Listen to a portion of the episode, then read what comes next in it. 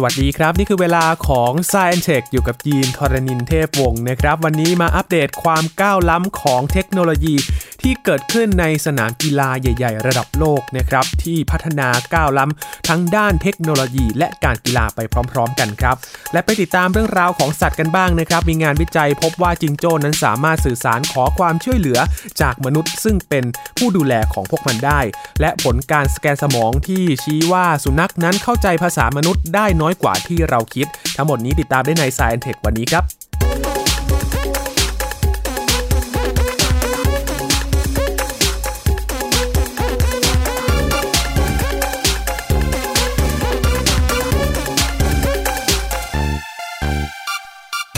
พูดถึงสนามกีฬานะครับถือว่าเป็นหนึ่งในสิ่งก่อสร้างขนาดใหญ่ของมนุษย์ที่เป็นสถานที่เพียงไม่กี่แห่งนะครับที่สามารถรวบรวมผู้คนจำนวนมากเอาไว้ในสถานที่เดียวกันได้ ดังนั้นการนำเทคโนโลยีมาใช้ในการออกแบบก่อสร้างหรือว่าสร้างสิ่งอำนวยความสะดวก จึงเป็นสิ่งที่สำคัญมาก ๆ เลยครับ ถ้าหากว่ามองย้อนไป ในอดีตนะครับสนามกีฬาขนาดใหญ่ยักษ์เนี่ยกลายเป็นตัวแทนของอารยธรรมที่รุ่งเรืองมากๆเลยนะครับในอดีตอย่างเช่นโคลอสเซียมที่เกิดขึ้นในจักรวรรดิโรมันที่ยังคงตั้งอยู่ในปัจจุบันที่ประเทศอิตาลีนะครับแม้ว่าผ่านการเวลามากว่า 2,000 ปีแล้วนะครับ ก็ยังคงอยู่แล้วก็เป็นสิ่งก่อสร้างที่ยิ่งใหญ่มากๆเลยครับ แต่ว่าถ้ามามองในปัจจุบันกันบ้างแล้วครับคุณผู้ฟัง จะพบว่าสุดยอดสนามกีฬายักษ์ใหญ่ก็มีการปรับเปลี่ยนไปตามยุคสมัยนะครับนำเทคโนโลยีขั้นสูง กระจายอยู่หลายแห่ง ในประเทศชั้นนำด้านเทคโนโลยีและการกีฬานะครับ นอกจากดีไซน์ที่ทันสมัยการออกแบบที่บ่งบอกถึงเอกลักษณ์ในสถานที่ ตามสนามกีฬาต่างๆ ที่เกิดขึ้นแล้วนะครับ ยังสะท้อนเรื่องของการพัฒนาเทคโนโลยีด้วยนะครับ วันนี้รวบรวม 5 สนามกีฬาระดับโลกนะครับกับสุดยอดเทคโนโลยีที่เกิดขึ้น วันนี้เราเริ่มต้นกันที่อันดับที่ 5 ครับ อันดับที่ 5 สนามกีฬาแห่งนี้คุ้นเคยกันเป็นอย่างดีครับในช่วงโอลิมปิกปี 2008 นั่นก็คือสนามกีฬาแห่งชาติปักกิ่ง หรือว่าเบจิง National Stadium นะครับ ซึ่ง หลายๆ คนอาจจะรู้จักในนามของ Bird Nest ก็คือสนามกีฬารังนกนั่นเองครับคุณผู้ฟังถูกสร้างขึ้นเพื่อรองรับการแข่งขัน การเป็นเจ้าภาพโอลิมปิกฤดูร้อนครั้งที่ 29 ในปี 2551 นะครับ ที่ทางรัฐบาลจีนเนี่ยทุ่มงบประมาณมหาศาลเลยครับ สร้างสนามกีฬาที่ดีที่สุด เพื่อแสดงถึงความทุ่มเทของประเทศจีนที่ต้องการก้าวขึ้นเป็นชาติมหาอำนาจของโลกครับ สนามกีฬาแห่งนี้รองรับผู้ชมได้ 91,000 ที่นั่งเลยนะครับ ก่อสร้างด้วยงบประมาณกว่า 2,300 ล้านหยวน หรือว่าประมาณ 1,590 ล้านบาทครับเดิมโครงสร้างหลังคาสนามกีฬาแห่งนี้เนี่ยถูกออกแบบมาให้สามารถเปิดปิดได้ด้วยนะครับ แต่ว่างบประมาณการก่อสร้างที่เพิ่มขึ้น ก็ทำให้มีการยกเลิกโปรเจกต์นี้ไปนะครับทำให้ไม่มี หลังคาสนามกีฬาที่เปิดปิดได้ครับ แต่อย่างไรก็ตามครับ แม้ว่าสนามกีฬาแห่งนี้จะก่อสร้างเสร็จมาแล้ว 10 ปีนะครับ แต่ว่าก็ยังคงเป็นสนามกีฬาที่ใช้เทคโนโลยีการก่อสร้างที่สร้างความท้าทายด้านวิศวกรรมมากที่สุดแห่งหนึ่งของโลกเลยนะครับ อาจกล่าวได้ว่าสนามกีฬาแห่งชาติปักกิ่ง เป็นหนึ่งในสนามกีฬาที่มีลู่วิ่งที่มีความทันสมัยมากที่สุดแห่งหนึ่งของโลกเลยครับ ถ้าย้อนกลับไปดูพิธีเปิดโอลิมปิกปี 2008 นะครับ โอ้โห สุดยอดมากเลยครับ การโชว์ต่างๆนะครับ มีความพร้อมเพรียงสวยงาม และก็เทคนิคการจุดคบเพลิงนี่โหทำอึ้งไปทั่วโลกเหมือนกันนะครับ กับการโหนสลิงขึ้นไปจุดคบเพลิงด้านบนของสนามกีฬานะครับ ถือว่าเป็นสนามกีฬาที่น่าจดจำแห่งหนึ่งของโลกเลยครับมากันที่อันดับที่ 4 ครับ สนามกีฬาเวมบลีย์สเตเดียมอยู่ที่อังกฤษครับ สนามกีฬานี้เป็นสนามกีฬาแห่งความภาคภูมิใจ ในชนชาติอังกฤษนะครับผู้ให้กำเนิดกีฬาฟุตบอล กีฬาที่ได้รับความนิยมสูงที่สุด ชนิดหนึ่งในโลกเลยครับ โดยรัฐบาลอังกฤษเขาทุ่มงบประมาณกว่า 12,000 ล้านปอนด์หรือว่า 48,500 ล้านบาทนะครับเพื่อสร้างสนามกีฬาแห่งนี้ขึ้นมาด้วยความจุผู้ชมฟุตบอลได้มากถึง 90,000 ที่นั่ง พร้อมกับเทคโนโลยีหลังคาของสนามที่เปิดและปิดได้ครับ โดยใช้โครงสร้างเหล็กโค้งครึ่งวงกลมขนาดใหญ่ ด้านบนหลังคาของสนามครับ และกลายเป็นสัญลักษณ์ที่สำคัญของสนามกีฬาแห่งนี้ในเวลาต่อมาครับ ถ้าใครคุ้นเคยกับสนามกีฬาในการแข่งขันฟุตบอลของอังกฤษนะครับ สนามกีฬาแห่งนี้ ต้องเป็นสนามที่คุ้นเคยแฟนบอลหลาย ๆ คนแน่นอน เพราะว่าตัวโครงสร้างหลังคาที่เป็นโค้งครึ่งวงกลมเนี่ยแหละครับเป็นที่น่าจดจำมาก ๆ เลย และ สนามกีฬาแห่งนี้ครับสร้างเสร็จเมื่อปี 2550 นะครับนอกจากจะใช้งานในการแข่งขันฟุตบอล ยังสามารถปรับเปลี่ยนให้รองรับการแข่งขันกีฬารักบี้ด้วยนะครับซึ่งเป็นกีฬาที่นิยมเล่นในประเทศอังกฤษอีกชนิดหนึ่งด้วย และเคยถูกใช้งานในการแข่งขันฟุตบอลนั้นสำคัญของทีมชาติอังกฤษ ในการแข่งขันโอลิมปิกปี 2012 ที่ลอนดอนเป็นเจ้าภาพนะครับรวมไปถึงฟุตบอลยูฟาแชมเปี้ยนส์ลีกรอบชิงชนะเลิศด้วยครับ มากันที่อันดับ 3 บ้างนะครับ สนามกีฬา Mercedes-Benz Stadium อยู่ที่สหรัฐอเมริกาครับเป็นสนามกีฬาอเมริกันฟุตบอลที่มีความทันสมัยมากที่สุดแห่งหนึ่งเลยนะครับ สนามกีฬาแห่งนี้ตั้งอยู่ที่เมืองแอตแลนตารัฐจอร์เจีย และถูกออกแบบให้มีโครงสร้างหลังคาของสนามเปิดปิดได้เหมือนกันครับ ในแบบที่ไม่เหมือนใครด้วย ขณะที่หลังคาของสนามกำลังเปิดหรือว่าปิดนะครับ การเคลื่อนที่ก็จะมีลักษณะคล้ายกับ นกกำลังกลางปีกบินหรือว่าดอกไม้กำลังบานครับ และสนามกีฬาแห่งนี้สามารถปรับเปลี่ยนความจุผู้ชมในสนามจากความจุ 71,000 ที่นั่งสำหรับใช้กีฬาอเมริกันฟุตบอลนะครับเป็นความจุ 73,019 ที่นั่งสำหรับรองรับการแข่งขันกีฬาฟุตบอลได้อีกด้วยนะครับ สนามกีฬาแห่งนี้ จะถูกใช้งานเพื่อรองรับการแข่งขันฟุตบอลโลกในปี 2570 ครับ ซึ่งประเทศสหรัฐอเมริกาจะเป็นเจ้าภาพร่วมกับแคนาดาและเม็กซิโกนะครับและสนามกีฬาแห่งนี้ใช้งบประมาณในการก่อสร้าง 1,600 ล้านดอลลาร์สหรัฐ หรือว่าประมาณ 48,400 ล้านบาทนะครับ มากันที่อันดับที่ 2 ครับ ก็ยังอยู่ที่สหรัฐอเมริกานะครับ กับสนามกีฬา AT&T Stadium เป็นหนึ่งในสนามกีฬาที่มีโครงสร้างหลังคาเปิดและปิด ที่มีขนาดใหญ่มากที่สุดในโลกครับ สนามกีฬาแห่งนี้ตั้งอยู่ในเมืองอารินตัน รัฐเท็กซัส ถูกออกแบบให้สามารถรองรับผู้ชมได้ 80,000 ที่นั่ง และสามารถปรับเปลี่ยนความจุเป็น 1,500ที่นั่ง ได้ในกรณีที่มีการจัดการแข่งขันมหกรรมกีฬาอื่นๆ นะครับ อย่างเช่นบาสเกตบอล ชกมวย สนามกีฬาแห่งนี้ก็จะถูกใช้งานเพื่อรองรับการแข่งขันฟุตบอลโลกในปี 2070 ด้วยนะครับ ซึ่งก็จะเป็นการร่วมเป็นเจ้าภาพของสหรัฐอเมริกา แคนาดา และก็เม็กซิโก โดยสนามกีฬาแห่งนี้ใช้งบประมาณในการก่อสร้าง 1,550 ล้านดอลลาร์สหรัฐ หรือว่า 62,700 ล้านบาทนะครับ รู้สึกว่าสนามกีฬาที่มีความทันสมัยนะครับ จะมีหลังคาเปิดปิดได้กันทั้งนั้นเลยนะครับ เพื่อที่จะรองรับการใช้งานได้อย่างหลากหลาย แล้วก็รองรับเรื่องของสภาพอากาศได้ด้วยนะครับ และอันดับที่ 1 ที่นำมาฝากกันในวันนี้ครับสำหรับสุดยอดสนามกีฬาที่มีเทคโนโลยีที่ทันสมัยนะครับ กับสนามกีฬา SoFi Stadium ครับ อยู่ที่สหรัฐอเมริกาเช่นเดียวกันนะครับ พูดถึงประเทศนี้เป็นผู้นำในด้านสนามกีฬาขนาดยักษ์เลยนะครับ พร้อมด้วยเทคโนโลยีขั้นสูง ในการออกแบบแล้วก็ก่อสร้างรวมไปถึงสิ่งอำนวยความสะดวกในสนามกีฬา และสนามกีฬา SoFi Stadium นี้นะครับตั้งอยู่ที่เมืองอินเกิลวูดรัฐแคลิฟอร์เนีย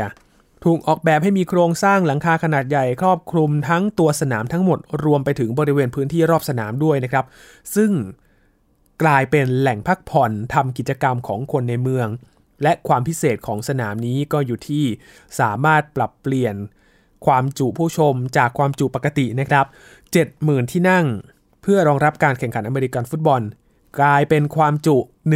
1,240 ที่นั่ง เพื่อรองรับการแข่งขันกีฬาโอลิมปิกฤดูร้อนครั้งที่ 34 ในปี 2571 นะครับ ซึ่งสหรัฐก็จะเป็นเจ้าภาพในการจัดการแข่งขัน และความพิเศษอีกอย่างหนึ่งครับคุณผู้ฟังของสนามกีฬาแห่งนี้ก็คือ หน้าจอแสดงผลขนาดยักษ์รูปวงรี ที่ถูกติดตั้งไว้ด้านบนใจกลางสนามกีฬาครับทำให้ผู้ชมนั้น ได้ประสบการณ์ใหม่ในการชมกีฬานะครับ โดยสนามกีฬาแห่งนี้ใช้งบประมาณในการก่อสร้าง 6,000 ล้านดอลลาร์สหรัฐ หรือประมาณ 181,500 ล้านบาทสนามกีฬา SoFi Stadium นี้นะครับถือว่าเป็นที่สุดของสนามกีฬาในสหรัฐอเมริกาเลย และเป็นสนามกีฬาขนาดยักษ์ในสัญลักษณ์สำคัญของชาติมหาอำนาจด้วยนะครับ นอกจากจะแข่งขันกันเรื่องของเศรษฐกิจ เรื่องของเทคโนโลยีที่เกิดขึ้นเกี่ยวกับการติดต่อสื่อสารโทรคมนาคมแล้วนะครับ เทคโนโลยีที่เกิดขึ้นเกี่ยวกับวิศวกรรม และก็การสร้างสนามกีฬาที่ทันสมัย ก็ กลายเป็นเรื่องสำคัญอีกเรื่องหนึ่งแล้วนะครับคุณผู้ฟังที่เกิดขึ้นในยุคนี้ ที่ชาติมหาอำนาจ หรือว่าประเทศต่างๆ ทั่วโลกเอง ก็พยายามที่จะพัฒนาสร้างเป็นสิ่งมหัศจรรย์เกิดขึ้นโดยผลงานของมนุษย์นะครับทำให้มีสนามกีฬาที่ทันสมัย แล้วก็มีการรองรับผู้ชมได้มากขึ้นนะครับ สำหรับใครที่เป็นคอกีฬา น่าจะอยากไปเยือนสนามกีฬาเหล่านี้กันแน่นอนนะครับ คุณผู้ฟังครับช่วงนี้พักกันสักครู่นะครับ ช่วงหน้ามาติดตามเรื่องราวของสัตว์กันบ้างครับ มีผลงานวิจัยของจิงโจ้ และก็น้องหมามาฝากการติดตามได้ในช่วงหน้ากับ Science Tech ครับ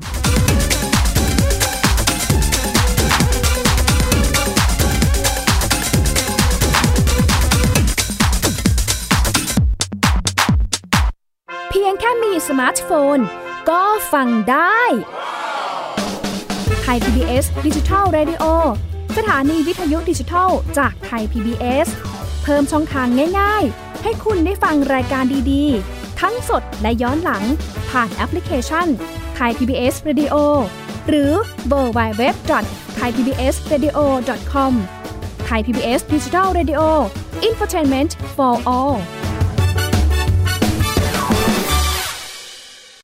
มากกว่าด้วยเวลาข่าวที่มากขึ้น จะพัดพาเอาฝุ่นออกไปได้ครับ มากกว่าให้คุณทันในทุกสถานการณ์ ตามที่กฎหมายดังกล่าวกำหนดเอาไว้ มากกว่ากับเนื้อหาเที่ยงตรงรอบด้านนำมาใช้ในคดีเมาแล้วขับ มากกว่า ในทุกทางออกของสังคม ป้องกันไม่ให้ปัญหาเกิดขึ้น มากกว่ากับข่าวรอบวันในทุกมิติ เครนก่อสร้างเกิดอุบัติเหตุขึ้น มากกว่าด้วยการวิเคราะห์ที่ตรงจุด ความพยายามของภาครัฐที่จะแก้ปัญหา และมากกว่ากับทีมข่าวมืออาชีพ ข่าวไทย PBS ให้คุณได้มากกว่าติดตามหลากหลายเรื่องราวของลูกและสามีกับสามมนุษย์แม่ นิธิดาแสงสิงแก้ว ปาริตามีซัพ์และสัสิธรสินพักดี ในรายการมัมแอนเมาส์ทุกวันจันทร์ถึงวันศุกร์เวลา 8นาฬิกาถึง 9นาฬิกาทางไทย PBS ดิจิตอล Radio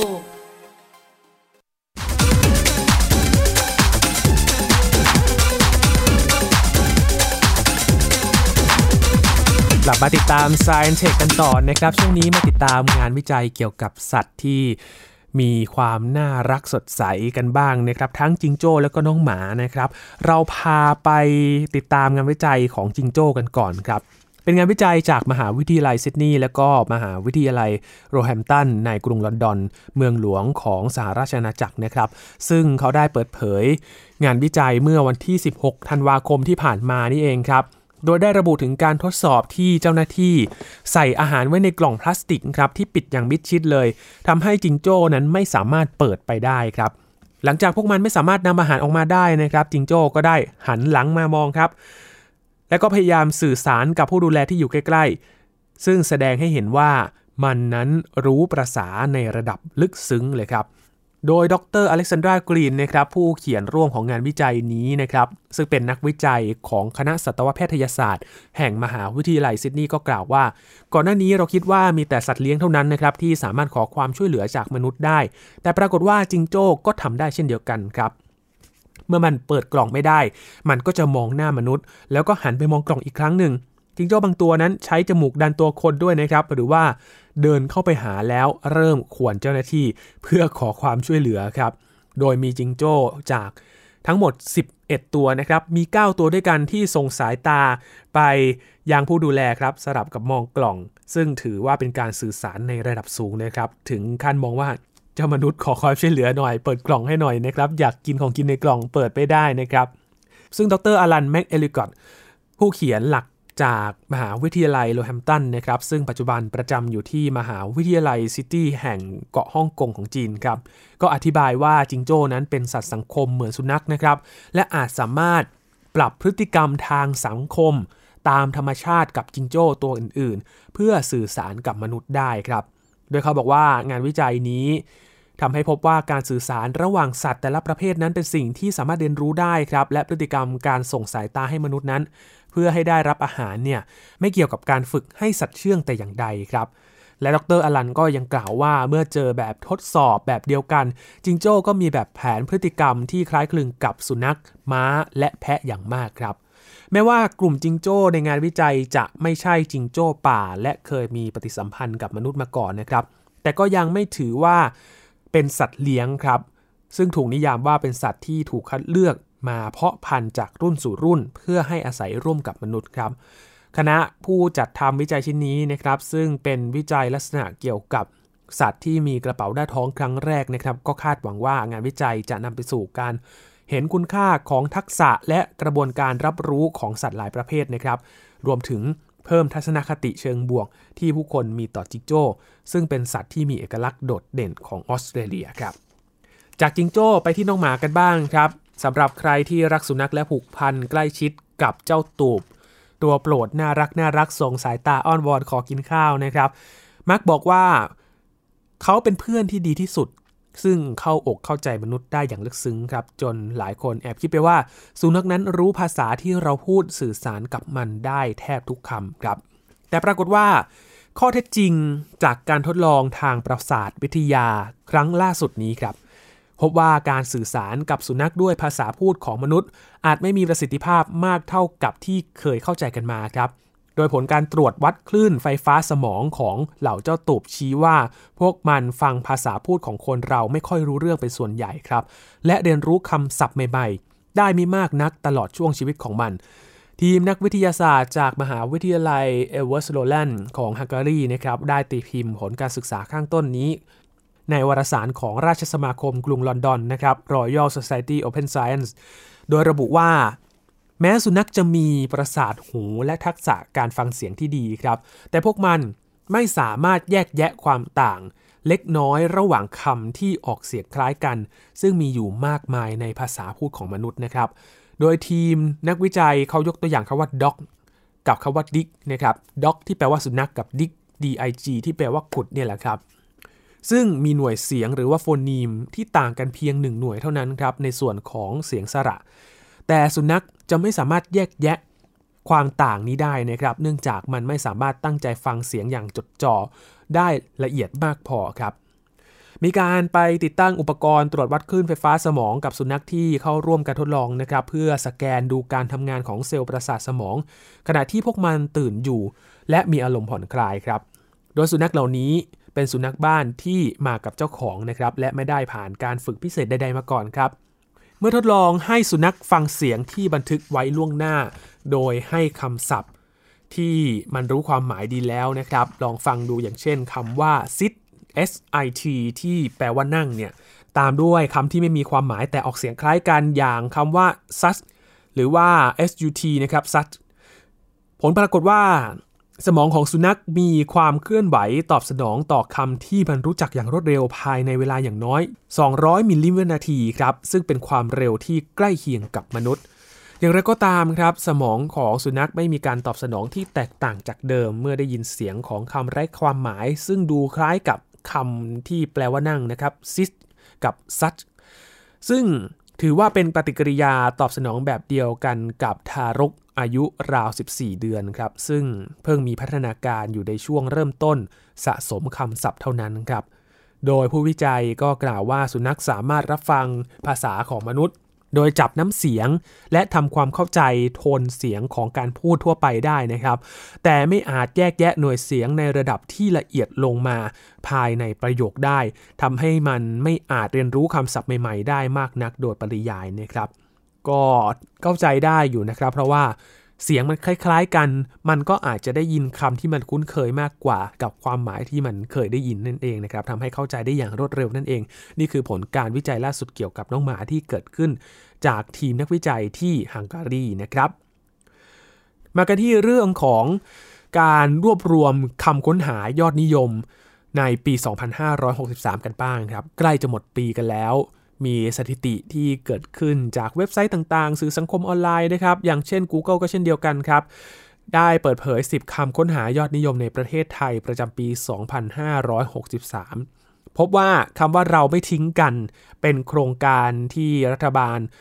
ตั้งขึ้นมานะครับ ติดอันดับคำค้นหาที่ได้รับความนิยมมากที่สุดเป็นอันดับหนึ่งในปี 2563 ครับโดยเว็บไซต์ผู้ให้บริการ Search Engine หรือว่าการค้นหาข้อมูลอย่าง Google นะครับ ก็ได้ประกาศ คำค้นหายอดนิยมประจำปี 2563 ในประเทศไทยครับ ก็แสดงให้เห็นถึงภาพรวมของทั้งปีนี้ที่ผ่านมานะครับ ผ่านสายตาและการค้นหาของผู้คนในประเทศไทยครับ ตลอดจนถึงเทรนด์การค้นหาที่มาแรงในประเทศไทยประจำปีนี้ครับแน่นอนว่าปีนี้มาแรงที่สุดก็คือสถานการณ์การระบาดของโควิด -19 นะครับทำให้ ส่งผลกระทบต่อความเป็นอยู่ และก็การดำเนินธุรกิจของประชาชนทั้งประเทศเลยนะครับ ซึ่งตอนนี้เองสถานการณ์การระบาดของโควิด -19 ก็ยังคงต้องจับตามอง เพราะว่ามีตัวเลขผู้ติดเชื้อนี่กลับมาสูงขึ้นอีกครั้งหนึ่งนะครับ ก็ต้องเฝ้าระวังและดูแลสุขภาพกันด้วย โดยการค้นหาใน Google ประเทศไทยนะครับ ก็พบว่าโครงการต่างๆ ของรัฐบาลที่ช่วยลดรายจ่ายและกระตุ้นเศรษฐกิจกันอย่างท่วมท้นเนี่ยถูกค้นหามากที่สุดในครั้งนี้นะครับในปี 2563 โดย Google ก็เปิดเผยว่าพบ 5 ใน 10 ของคำค้นหายอดนิยมในปีนี้นะครับเกี่ยวข้องกับโครงการของรัฐบาลไม่ว่าจะเป็นเราไม่ทิ้งกันคนละครึ่ง เยียวยาเกษตรกร เราเที่ยวด้วยกันลงทะเบียนรับเงินค่าไฟนะครับ ติดในท็อป 10 ของคำค้นหายอดนิยมในปีนี้ครับ นอกจากนี้นะครับ Google ยังเปิดเผยว่าตลอดปี 2563 นี้ ผู้คนยังให้ความสนใจในการค้นหาข้อมูลของการแพร่ระบาดของโควิด -19 อย่างต่อเนื่องด้วยนะครับ โดยโควิด -19 ติดอันดับ 3 และเป็นครั้งแรกครับที่การค้นหาด้านการศึกษาติดโผ 2 ใน 10 นะครับ ได้แก่ DLTV ที่มีการ ให้เรียนผ่านทางทีวีที่บ้านนะครับในช่วงที่มีการระบาดของโควิด -19 แล้วก็สมัครสอบกอพอก็ติดอันดับ 10 ครับ ส่วนการค้นหาข่าวการเมืองที่ทั่วโลกต่างจับตามองอย่างเช่น US election 2020 ก็พบว่าเป็นคำยอดนิยมในลำดับที่ 7 ในปีนี้ด้วยเช่นเดียวกันนะครับ ที่ Google ได้จัดอันดับมา นี่ก็เป็น สิ่งที่เกิดขึ้นในประเทศไทยรอบปี 2563 นี้นะครับที่ Google รวบรวมมานะครับเป็นคำค้นหายอดนิยมในปี 2563 นี้ครับสำหรับความคืบหน้าล่าสุดของโควิด -19 ตอนนี้นะครับ การแพร่ระบาดก็ยังคงอยู่ แล้วก็ต้องเฝ้าระวังต่อไป แต่ว่าวัคซีนก็ยังคงพัฒนาต่อเนื่องเช่นเดียวกันนะครับ อย่างเช่น วัคซีนของบริษัทโมเดอร์นานะครับก็ผ่านการอนุมัติในกรณีฉุกเฉินในสหรัฐแล้ว ที่หลังจากมีการอนุมัติกันแล้วก็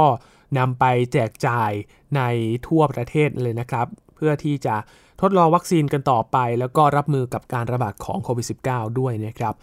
โดยองค์การอาหารและยาสหรัฐหรือว่า FDA นะครับเขาก็อนุมัติวัคซีนต้านโควิด -19 ตัวที่ 2 ที่พัฒนาโดยบริษัทโมเดอร์นาและสถาบันสุขภาพแห่งชาติสหรัฐหรือว่า NIH ครับหลังจากที่ FDA อนุมัติวัคซีนของโมเดอร์นานะครับ ก็ถือว่าเป็นวัคซีนตัวที่ 2 ครับ ที่ FDA อนุมัติต่อจากวัคซีนของ Pfizer แล้วก็ BioNTech นะครับ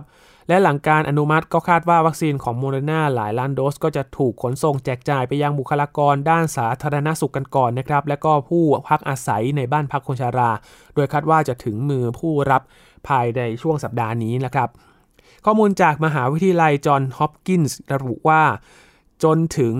ขณะนี้ในช่วงสัปดาห์ที่ผ่านมา มีชาวอเมริกันเสียชีวิตจาก โคโรนาไวรัสสายพันธุ์ใหม่อย่างน้อย 3 0 0แสนคนแล้วนะครับ มีผู้ติดเชื้อมากกว่า 17 ล้านคนทั่วประเทศ ก็ยังถือว่าเป็นยอดสูงสุดเป็นอันดับหนึ่งของโลกเลยนะครับ และนอกจากนี้แนนซี่ เพโลซี ประธานสภาผู้แทนราษฎรสหรัฐ และก็รองประธานาธิบดีไมค์เพนซ์ของสหรัฐ ก็ยังเข้ารับการฉีดวัคซีนโควิด -19 โดยแพทย์ประจำสภาคองเกรส และศาลสูงนะครับ โดยโมเดอร์นาก็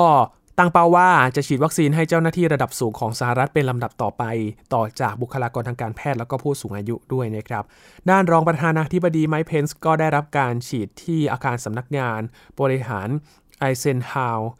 ในทำเนียบขาวครับ พร้อมกับสุภาพสตรีหมายเลข 2 คาร์เรนเพนซ์และนายเจอโรมอดัมส์แพทย์ใหญ่ของสหรัฐนะครับ